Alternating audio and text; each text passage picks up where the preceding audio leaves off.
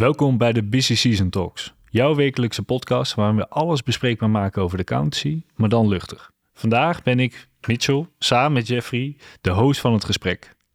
We delen ervaringen, tips en leuke verhalen. We blikken terug en kijken vooruit met studenten, accountants, bestuurders, toezichthouders en eigenlijk iedereen met interesse. Uh, voordat we beginnen, druk ik gelijk even op de abonneren of volgen knop. Uh, zodat je direct op de hoogte bent van wanneer een nieuwe aflevering uh, online komt. Uh, en Jeffrey, waar zijn we vandaag? Ja, vandaag zijn we op een mooie plek. We zijn op, in het hart van de accountancy van Nederland. In het gloednieuwe kantoor van de MBA. En we hebben ook niet zomaar een gast. We hebben eigenlijk nou ja, de eindbaas van de MBA. Of we moeten eigenlijk zeggen voormalig eindbaas. Ja, ja, ja, Directeur van de MBA was hij tot aan augustus volgens mij. En, 1 september. 1 september. Oh, 1 september ook nog. Oké, okay, ja nou ja, en ongetwijfeld vanuit die rol heb je het een en ander meegemaakt. En uh, we zijn heel erg benieuwd naar, ja, wie ben jij nou en wat zijn je drijfveren? Maar ook, wat nu, uh, Barry? Want volgens mij ga je nog niet met pensioen. Uh, en ook, wat, wat, nou ja, wat is je visie en blik verder naar de toekomst? Daar gaan we het vandaag over hebben. Ja, en, en laten we beginnen, Barry, met voormalige MBA-directeur uh, voor degenen die jou niet kennen, wat, houdt dat in, MBA-directeur zijn? MBA-directeur houdt in dat je leiding geeft aan het bureau. Het is zelfs een functie die ook in de wet staat. Dus je hebt een bestuur, dat wordt gekozen. En uh, nou ja, eigenlijk alle uitvoering ligt dan in handen van de directeur. Dus die uh, bestuur die benoemt een directeur en die leidt het bureau. Nou, dat klinkt heel, hoe moet ik zeggen, uitvoerend. Maar in de praktijk ben je natuurlijk ook sparringpartner en, uh, van het bestuur. Uh, je doet heel veel beleidsvoorbereiding, uiteraard samen met je MT. Uh, en wat ik altijd, ik heb geloof ik zeven of acht voorzitters meegemaakt hier zit. En je werkt altijd, dus het zijn eigenlijk altijd duo's. Er is over hele literatuur over verschenen. Het zijn altijd verenigingen met een voorzitter, een bestuur en een directeur. Dus er zijn uh, Laurel en Hardy combinaties en er zijn Asterix en Obelix combinaties en er is een hele psychologie van. Maar dat houdt het dus in, ja. Oké, okay, en dat ben je nu niet meer. Maar dus zijn we heel benieuwd, wat doe je nu uh, binnen de MBA? Want we zitten toch hier. Ja, nou, nou op dit moment uh, draag ik mijn werk over aan Liane Vloskamp. Die is op 1 september gekomen. Uh, en we hebben afgesproken dat, ik de dat we de maand september gebruiken voor de overdracht. En ik heb bewust, uh, ik stap vrijdag, uh, heb ik twee weken vakantie, ben ik twee weken ook echt uit de lucht. Uh, probeer ik zelfs mijn mail uh, niet te lezen. Zal wel niet lukken. Ik. Ja, zal niet lukken. maar in ieder geval, uh, en dan, dan ga ik starten met een, zeg maar eigenlijk een, iets, een nieuwe rol. En dat is de rol, dat heet dan programmadirecteur. Dat is een, een, mooie titel. Maar het komt erop neer, en dat heb ik vorig jaar ook al te kennen gegeven, dat ik ook graag me wil concentreren op een paar gebieden waar ik veel belangstelling voor heb. en na 13 jaar, 14 jaar directeurschap ehm, is de verandering van voedsel, van spijs uh, welkom. Ja. ja. Ja, 14 jaar. Uh, om dat gelijk maar even beter te pakken, Jeffrey, ik denk dat we wel benieuwd zijn. Ja, hoe, hoe heb je de MBA zien ontwikkelen in die 14 jaar? Ja, ja hoe, in, in hoe was zin, het toen je binnenkwam ook? Ja. Hoe was het toen? Dat is echt wel een enorme ontwikkeling geweest. Hoewel ik me realiseer dat degene na mij zullen hetzelfde zeggen en degene voor mij ook. nou, daar heb ik toch een kanttekening bij, want uh, uh, we zijn bezig. Dat, wordt, uh, dat komt binnenkort uit een boek over de historie van het beroep. Ehm, en mogelijkwijs bij verschijning van deze podcast is het er al. dat is samengesteld door een team onder leiding van Kees Kamperman.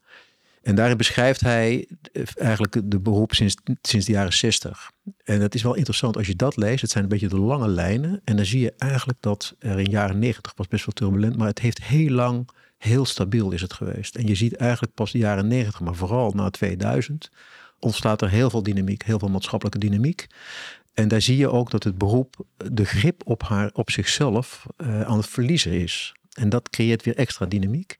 En ik moet zeggen, ik heb die periode meegemaakt. Dus ik kwam erin, uh, ik, ik uh, heb bij KPMG gezeten, heb ik acht jaar gewerkt. Uh, was ik verantwoordelijk voor marketing en communicatie. Ik ben geen accountant, by the way.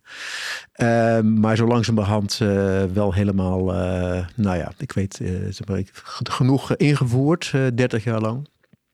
Dus daar acht jaar. En toen had je al de, de bouwfraude. Uh, dus dat waren de parlementaire enquête ontstond daar toen. Dat was ook de, eigenlijk in mijn beleving een van de eerste keren dat er ook echt tele, televisieaandacht, kritische televisieaandacht, media-aandacht aan het beroep werd besteed, uitvoerig.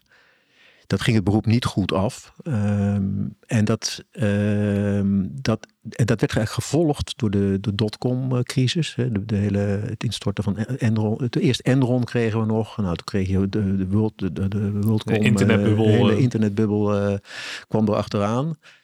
En toen ben ik overgestapt naar de beroepsorganisatie. Um, en toen zaten we eigenlijk al midden in die hele discussies, uh, maatschappelijke discussies. En de beroepsorganisatie, dat was wel interessant, die was op dat moment eigenlijk nog, uh, ja, die, in een, die was eigenlijk gesaneerd. En ik geloof dat er op dat moment niet meer dan uh, eh, 40 of 50 mensen werkten. Dat klinkt heel veel, maar inmiddels zijn het er al jarenlang zijn het er een, ruim 100.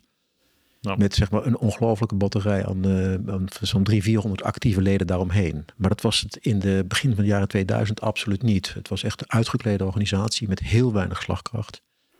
Dat is echt wel lastig voor te stellen nu. Hoe dat, dat kun je is. niet voorstellen. Het was, het was, en ik moet zeggen, ik, ik, ik ging daarheen. Ik maakte die overstap. Want ik dacht van het is hartstikke. Ik was echt geïnteresseerd in die maatschappelijke kant van het beroep. Met name die discussie. Het was ook bij KPG ook uh, een belangrijk onderdeel van mijn functie, public affairs.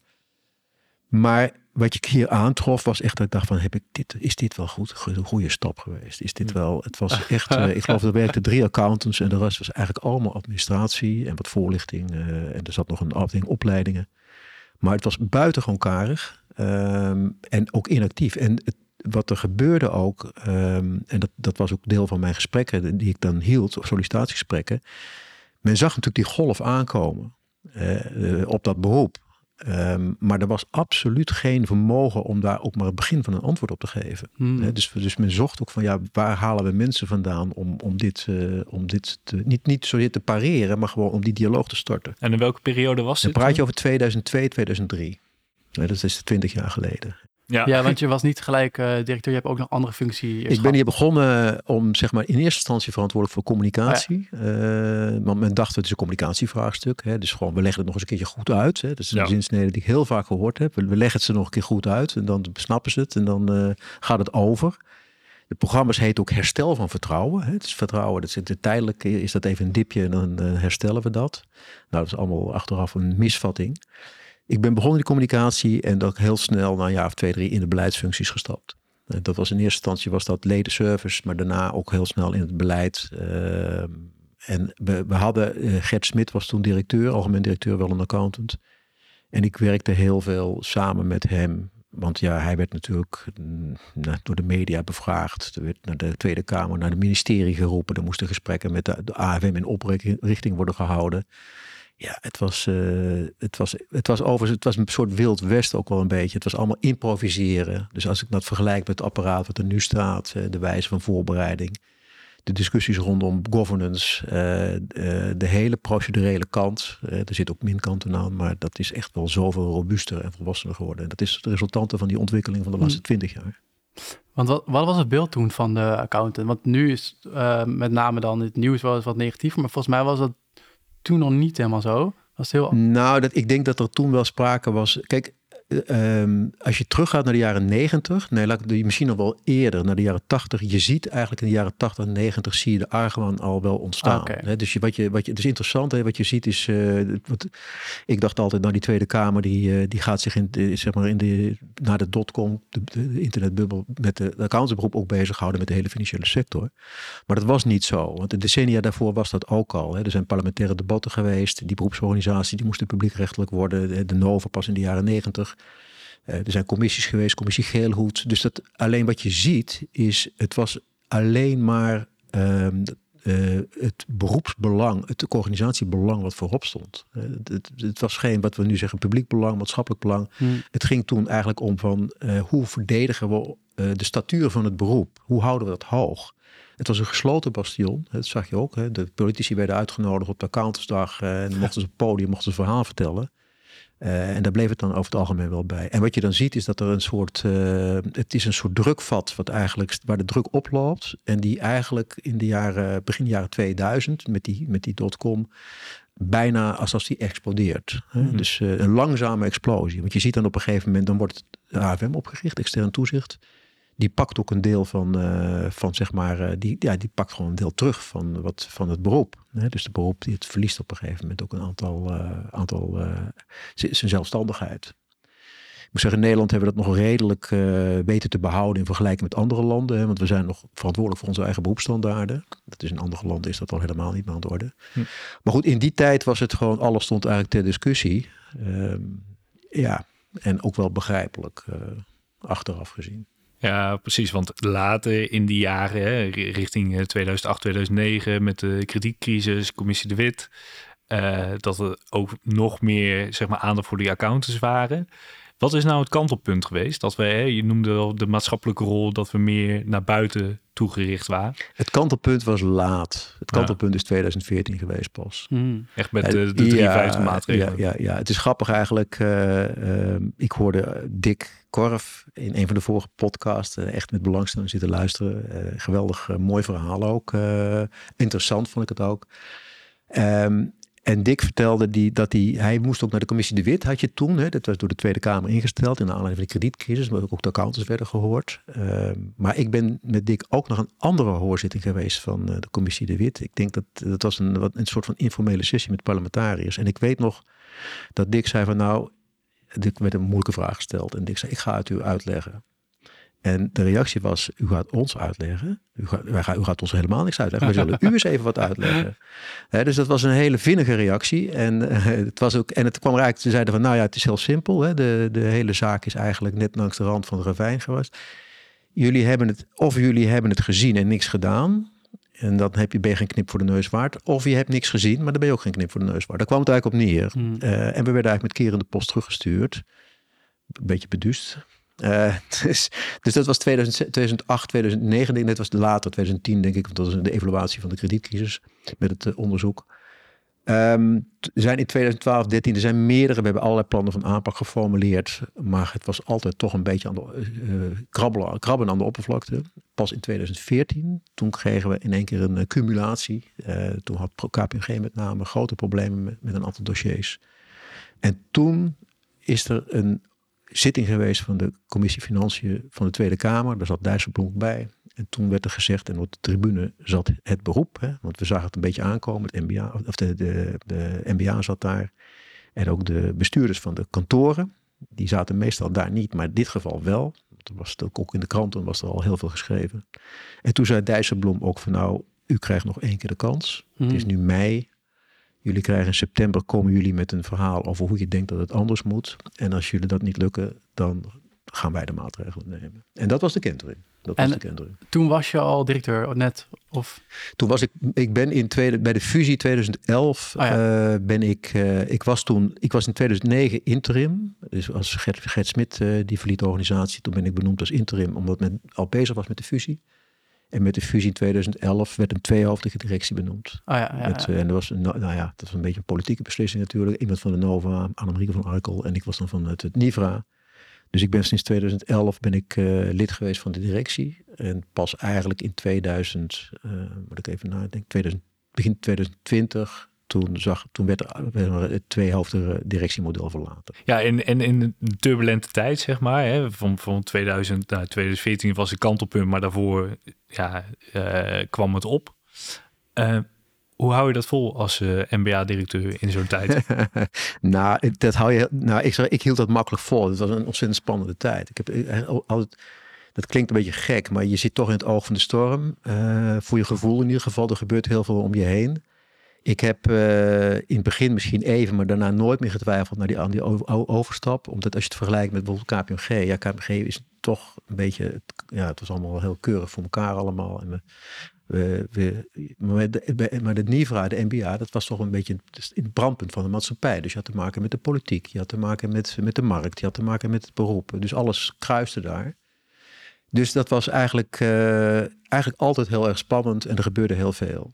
Uh, ja, en ik zou zeggen, uh, uh, als je zorgt dat je zeg maar uh, niet dag en nacht hoeft te werken en het een beetje, en het was op een gegeven moment, het spoelde soms ook over je heen. Ja, dan moet je dat ook maar even laten gebeuren. Maar ehm, ik heb nooit last gehad van overspannenheid, omdat ik het ook gewoon ontzettend leuk en, en interessant vond om het te doen. En ook wel, uiteraard, je hoeft het ook niet alleen te doen. Dat is, je, je, je werkt met een bestuur en je werkt met, met, met, met mensen van het bureau. En het was, het, wat ook wel een beetje zo is, is denk ik als er een soort van gemeenschappelijke vijand van buiten komt, dan sluiten de geleden zich ook. Of dat goed is, is een tweede overigens. Hè, dat is een, maar dan, dan nou heb je in ieder geval het precies, je hebt wel steun. Ja. Maar, maar zou je dan kunnen zeggen dat je die turbulentie misschien ook wel een beetje nodig had, zeg maar? Of... Ja, dat, denk ik wel. Eh, dat denk ik wel. Want uh, dat is natuurlijk een discussie die je nog steeds hebt. Van uh, moet die druk nou van buiten komen? Uh, ja, ik, ik, ik, denk het wel. Ik, er, we zien wel over de afgelopen jaren echt wel een heel groot verschil. Hè. Dat gaat dan ben je extrinsiek of intrinsiek gemotiveerd. Maar ja, dat geldt voor alles. Hè. Je hebt gewoon soms ook druk van buiten nodig. Uh, al is het alleen maar dat je even, hey, let eens even op, gebeurt dat en dat. Iemand moet je soms uh, uh, even uit van je, uit je comfortzone halen. Dat gebeurde echt eigenlijk permanent. en het was, het was, um, het duurde heel lang. Eigenlijk, het heeft denk ik 15 jaar geduurd voordat het beroep echt, dat was 2014 dan tot de ontdekking kwam van het moet echt anders. Tot die tijd was er eigenlijk altijd een soort sluimerend idee van nou, het komt wel weer goed. Herstel, het vertrouwen in ons herstelt wel weer. Ja. Goed gesprek en nog eens een campagne er tegenaan. Dat zat er altijd. Maar in 2014 kreeg je ook echt een, denk, ik denk wat ook heeft geholpen, een andere generatie bestuurders. Die ook uh, uh, dit al jaren meegemaakt hadden en ook gewoon ook stappen durfden te nemen. Ja, want hoe, hoe was dat 2014? Even terug daarheen. Want als we dan uh, in die tijd zitten, je bent dan directeur. Uh, hoe groot was het bureau inmiddels toen? Ik denk, we hebben, dat is wel grappig, we hebben in 2007 geloof ik met AFM, toen hebben we in één keer, was een contributiebureau van 25 procent, weet ik nog wel. Okay. En toen konden we ik, van 10, 15 mensen aannemen. Maar ik denk in 2014 dat we toch al wel, we zijn echt de laatste 10 jaar op ongeveer de 100, uh, 100 105 mensen, FTE zijn we altijd geweest. Dat was toen al zo, ja. Ja, want dan komt ineens dit op je af. Of ineens, sommige dingen zie je nou, aankomen. Maar het speelveld, om even te schetsen, is natuurlijk wel vrij bijzonder. Want je bent directeur, maar er is een bestuur. Er komt een stuurgroep. Er is eigenlijk een minister die een uitspraak doet. Uh, zijn ja, ja dit, dit is grappig. Ja, die stuurgroep was er toen nog niet. Uh, dus nee, okay, uh, ja. dat, komt, dat, dat, kwam, dat kwam eigenlijk pas net daarna. Hè. Dat kwam, dat was de aan, dat, dit was ook de aanleiding voor die stuurgroep.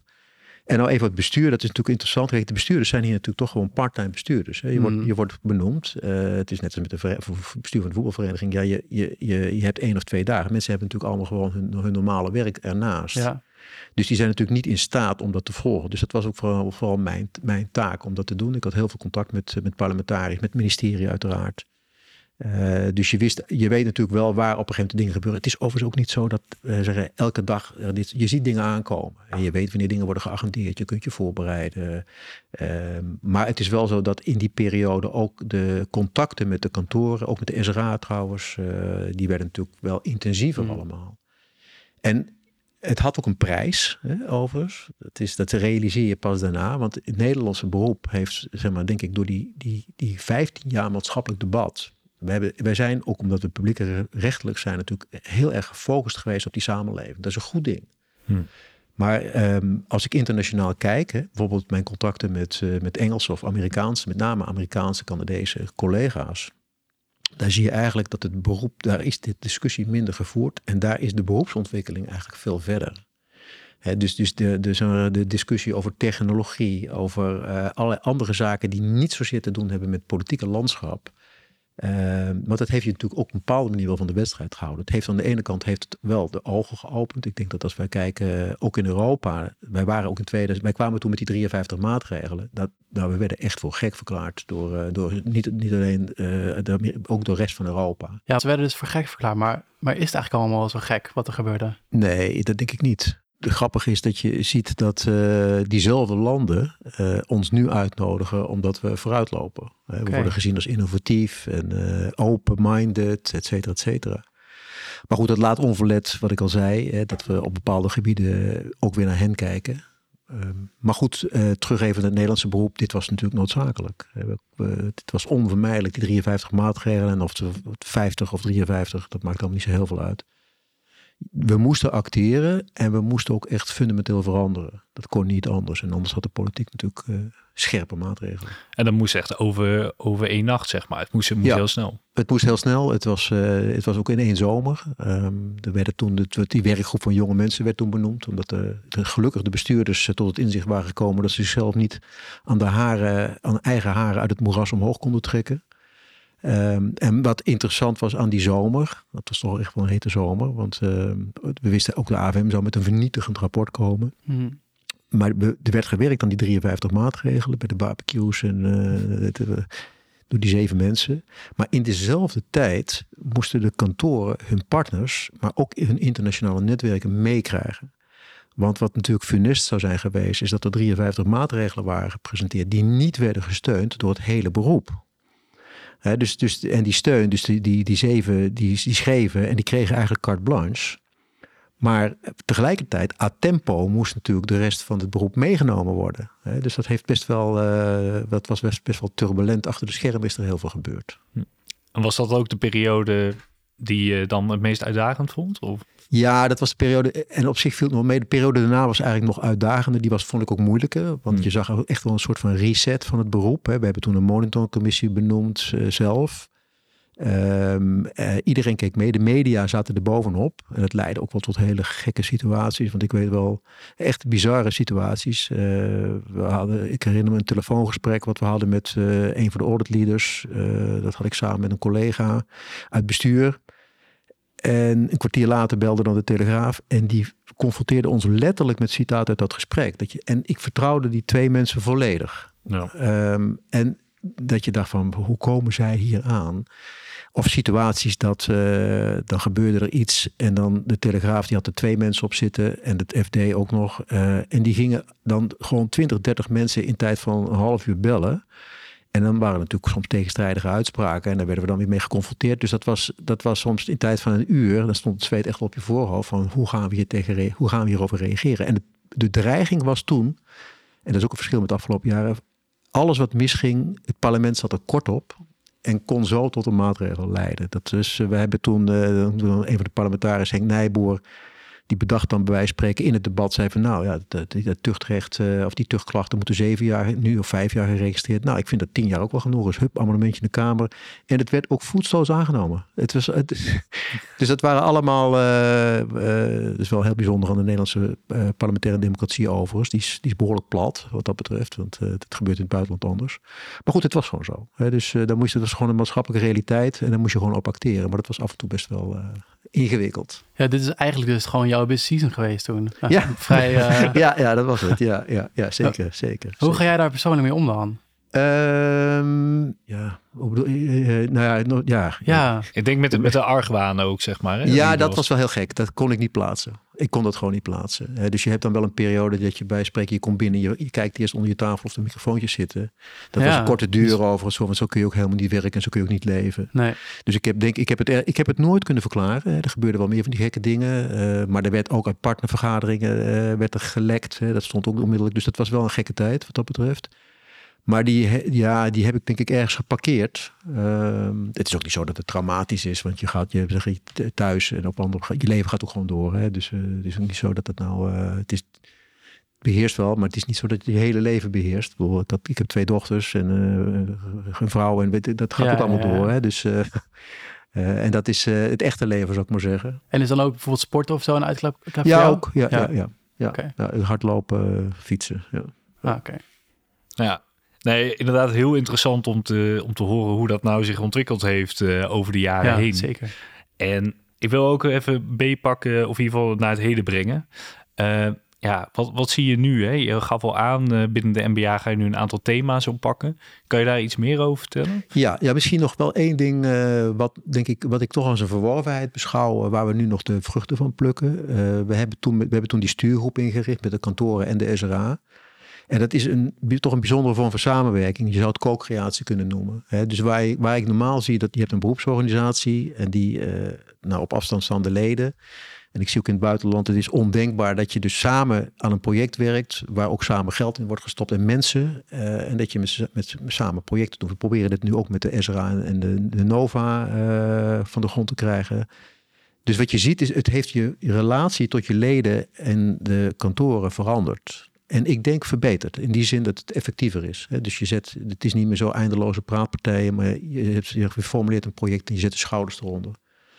En dat is nog steeds zo. Hè. En wat je wel ziet is dat de thematiek verandert. Uh, de afgelopen jaren heel veel met vrouwen en continuïteit, continuïteitsvraagstukken bezig geweest. Um, wat nu speelt zijn datavraagstukken, komen nu op.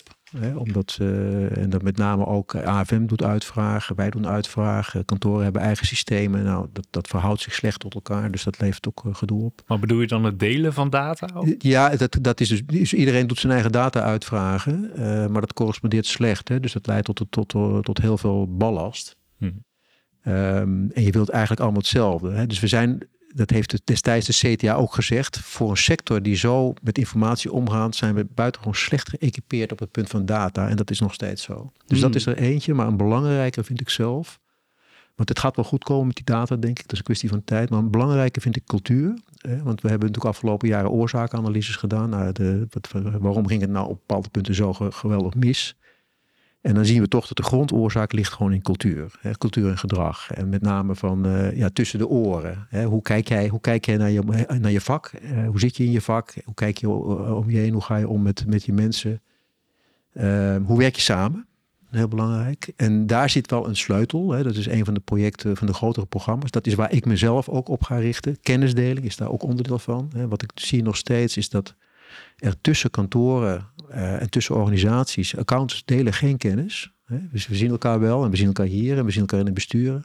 Maar wanneer gaan dingen mis, hè? leren van fouten gebeurt wel binnen een kantoor, maar niet tussen de Dus de sector leert niet als geheel.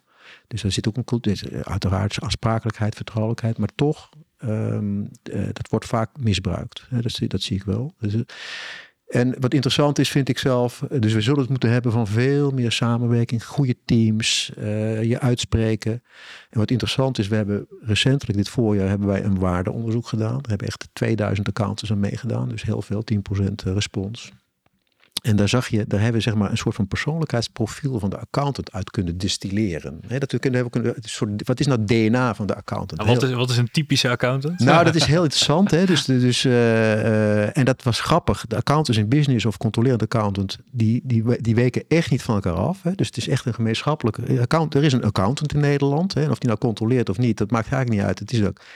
En die, die, uh, die vertoont overeenkomsten met, ik noem wat, de notaris, de onderwijzer en de verpleegkundige. Maar hij, wijkt wel, hij of zij wijkt wel af. En hij wijkt af in de zin van uh, wat minder gericht op familie, de zachte waarden, relaties. Het is een beetje een witte vlek.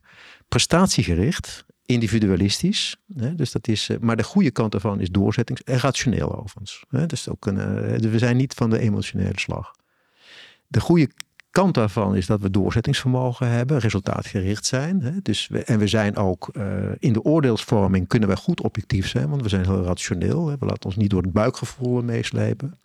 Maar de keerzijde is natuurlijk dat we niet zo goed weten hoe we moeten samenwerken, hoe we een dialoog moeten voeren, uh, hoe we verbinding moeten leggen. En je zou kunnen zeggen, en dat is denk ik ook mijn overtuiging, dat de komende decennia uh, ook met de schaarste, we kunnen, niemand kan meer alleen. Hè? Dus we zijn heel erg gericht op onze eigen ontwikkeling. Maar we zullen het moeten hebben van de teamontwikkeling en de sectorontwikkeling. En hoe doen we dat? En je ziet uit dit onderzoek, zien we dat daar een worsteling zit. We willen impact maken, we willen relevant zijn.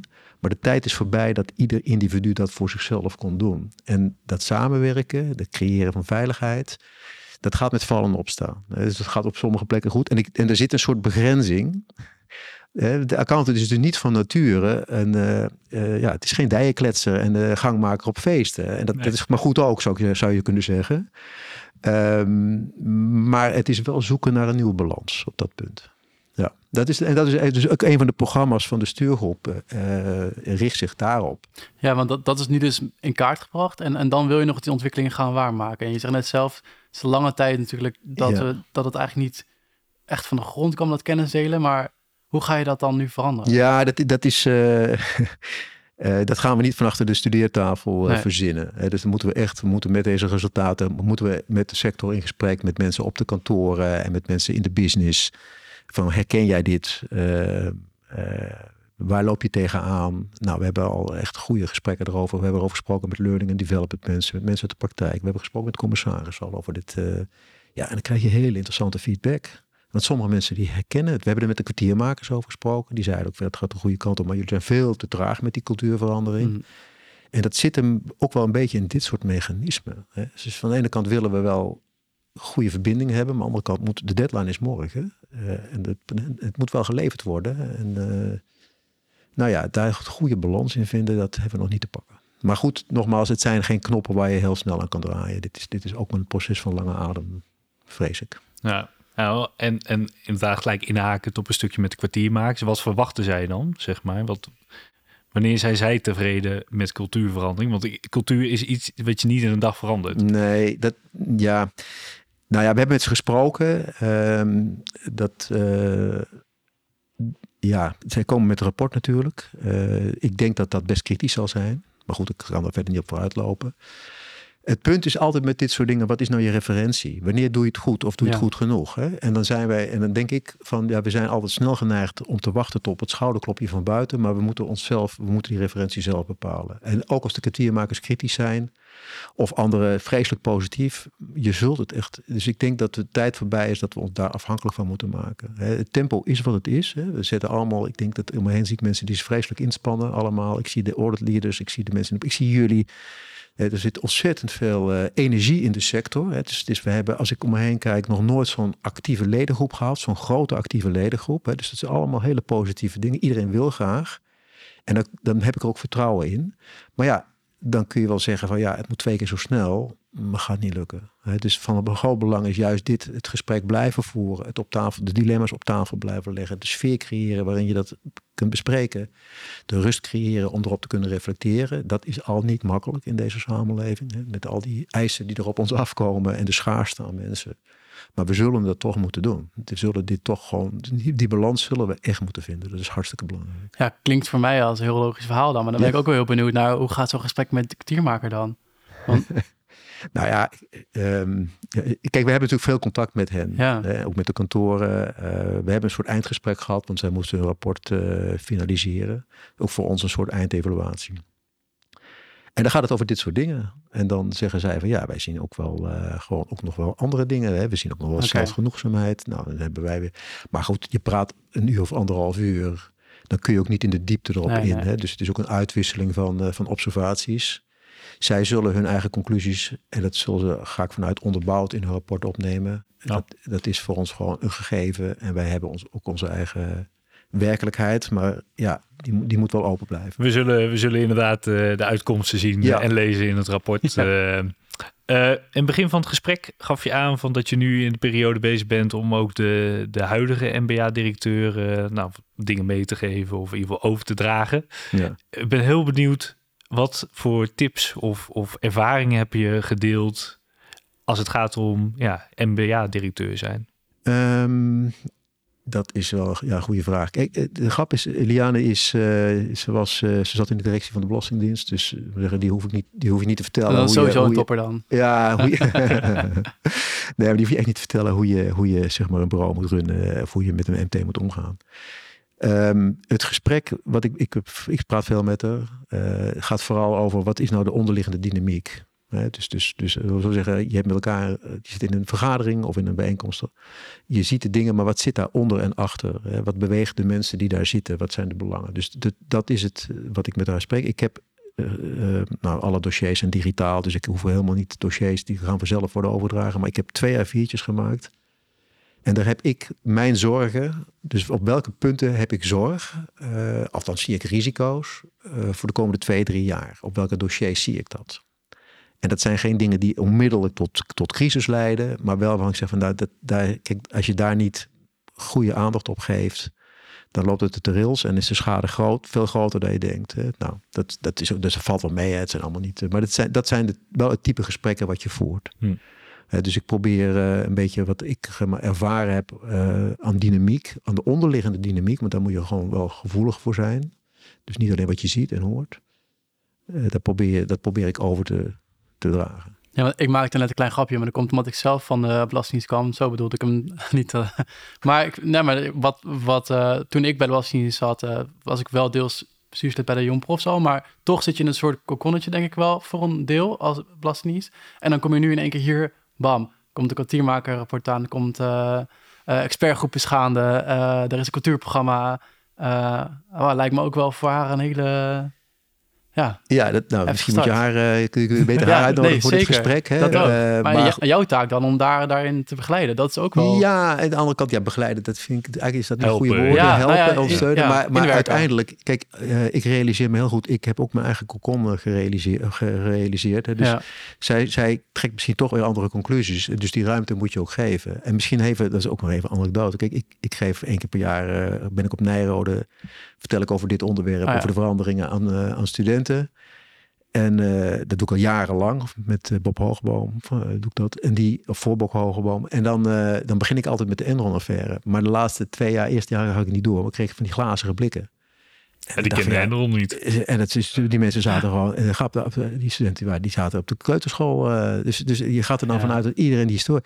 En toen dacht je al, dacht ik al van, nou, oké, weet je, je hebt natuurlijk zelf een eigen perspectief. Dat moet je ook wel voorzichtig zijn om dat voortdurend maar weer als referentie te gebruiken. Want eh, inmiddels deze mensen hebben tot de, de wereld zit, gaat door en zelf zit je bij wijze van spreken nog met een eh, in het verleden. Dus dat, dat is wel, daar moet je wel eh, voorzichtig zijn. En dat is ook een van de redenen dat ik ook gezegd heb van, ik draag het stokje over. Ja. Ik ga niet tot het einde der tijden bepalen wat hier, of mede, bepalen wat er gebeurt. Nee. Nee. En met alle ervaring die je hebt, hoe, hoe zie je de accountsberoep en misschien wel de beroepsvereniging ook, zeg maar. Hoe zie je dat voor de komende vijf jaar, tien jaar? Wat zijn, wat zijn de grootste uitdagingen of wat zijn de kansen die we hebben als accountants? Ja, kansen zijn er enorm veel. Eh, en daar, in de kansen gaat ook gewoon de uitdaging, hè, het risico. Te veel hooi op de vork. Hè. Je ziet natuurlijk een enorme verbreding van de scope. En met duurzaamheid komt eraan. Maar je ziet eh, ook op eh, ICT, dat is natuurlijk de volgende, waar eh, grote risico's en waar ook audit eh, strakker gereguleerd gaat worden. Ehm, hoe ga je die verschillende disciplines eh, in huis halen of aansturen? Dat is er één. Ehm, en de andere uitdaging zit ook wel de schaarste. Dus dat blijft, dat is heel simpel, dat blijft gewoon, het gaat niet weg. Hè. Het is gewoon demografisch gegeven. Ehm, ja, en dan is het toch gewoon, hoe hou je dat overeind? Ik ben er overigens niet pessimistisch over. Ik ben Hm. daar best wel, eh, ik vind dat we als Nederland gewoon best een ro- robuust beroep hebben en een robuuste beroepsorganisatie. Eh, open ook, hè? ook gewoon door schade en schande wijs geworden. Maar daar, heeft, daar hebben be- bestuurders en, eh, en organisaties gewoon ook echt wel van geleerd, merk ik. Maar dat goed, goed vasthouden is natuurlijk ook een, een uitdaging. En de kansen? Ja, de kansen die zie ik, eh, ja, die zitten, die zitten natuurlijk op de, op de, op de, zeg maar de, de, de uitgebreidheid van het veld. Hè? Want je kunt zeggen, EI is natuurlijk een enorme kans. Ja, daar zit ook een uitdaging in. Het duurt, nou, ik hoef het allemaal niet te zijn, gewoon de bekende dossiers. Hè? De, Ja. de duurzaamheidsdossier. eh, je kunt overal eh, je bewegen. het is een enorm interessant veld als, als auditor of als accountant om je op dit moment in te bewegen. Ik sprak vanmorgen een van jullie collega's en eh, die had eigenlijk het liefst, eh, die zat een aantal jaar in het vak, maar die had het liefst eh, eigenlijk me- medisch specialist willen worden. Maar was nu tot de ontdekking gekomen dat dit ook, ook pratende met voormalige eh, vrienden en kennissen, zei hij van nou ja, eigenlijk is dit toch wel heel veel, heel veel interessanter. Die had er ge- geen moment spijt van. Eh, nou ja. ja, in plaats van een leven red je de wereld, toch? nee, dus daar, daar heb ik dat. Ik denk daar twijfel ik helemaal niet aan. Er zit zo'n perspectief in. En dat is eigenlijk dat is nooit anders geweest. Maar ik denk dat deze tijd is wel heel erg interessant met heel veel uitdagingen. Het zeggen, de wereld is niet heel eh, feestelijk op dit moment. Maar daar zit juist voor auditors zit daar natuurlijk een enorme eh, uitdaging in om, om, je daar je, je relevantie te bewijzen. kan misschien voor jou ook wel voelen als je werk is nog niet af. Ik las deze week toevallig een artikeltje eh, toen ik op vakantie was over Michael Caine, bekende acteur. Die is nu 90, eh, gaat toch maar stoppen met filmmaken. Wanneer is voor jou genoeg, Barry? Wanneer, wanneer ben jij tevreden zometeen? Nou, nou, kijk, dat, dat klinkt alsof hè, je bent nooit tevreden. Ik, ik- het is ook, weet je, op een gegeven moment moet je ook genoegen nemen. Je hebt je rol vervuld. Ja. Eh, en dan ga je andere dingen doen ook. hè. En dan ben je ook in andere dingen sterk. Hè. Dus dat, dat, eh, ja, als, je, als je 20 of 25 bent, dan ben je, je, je, ligt je kracht op een ander terrein. Ja. Dus ik, eh, het, wat ik al zei, het punt van cultuur en kennisdeling, daar hoop ik de komende jaren nog wat in te doen. Ik, doe, ik vervul nog een internationale rol binnen IFAC. Eh, daar start ik in januari mee. Ehm, ik, eh, ik, ik vermaak me heel goed de komende jaren. Ja, en heel mooi. tevreden ook. Ja, tof. Ja, ik, ik, ben ook, ik vraag me ook af, we hebben veel relatief jonge luisteraars ook.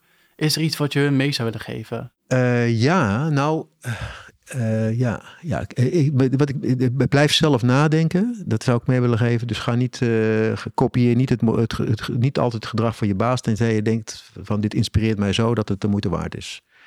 Dus eh, denk zelf na en, eh, ja, en, en, en blijf, blijf, blijf het met je collega's bespreken eh, hoe je in de wedstrijd staat. Hm. Reflectie en eh, zelf nadenken. En af en toe kijken of er geen microfoons zijn. Nee, geintje. en uh, ik denk dat we dan een beetje richting het eind van deze podcast komen. Nou, in ieder geval, uh, Berry, bedankt uh, voor, voor dit interessante gesprek. Ik denk met name ook een stukje nou, geschiedenis vanuit ja. ja. jouw tijd bij de NBA. of in ieder geval in de rol van NBA-directeur, maar daarvoor ook al. Ja, het, het, helpt mij in ieder geval beter begrijpen van waarom we nu staan waar we staan. En hoe dat, ja, hoe dat gekomen is. Dus Bedankt. Graag gedaan. En uh, voor onze luisteraars, in ieder geval ook bedankt uh, voor het luisteren van deze aflevering. We vinden het leuk om van je te horen en hechten waarde aan jouw mening. Je kan ons eigenlijk op drie manieren bereiken. Allereerst door deze aflevering te beoordelen en een reactie achter te laten via jouw favoriete podcast-app. En als tweede optie kun je onze aankondiging op LinkedIn of Instagram een bericht plaatsen. En vind je persoonlijke benadering meer passend, dan kan je in ieder geval Jeffrey en mij ook uh, een, een, DM sturen of een mail sturen naar host, meervoud, at Bedankt. Dank je.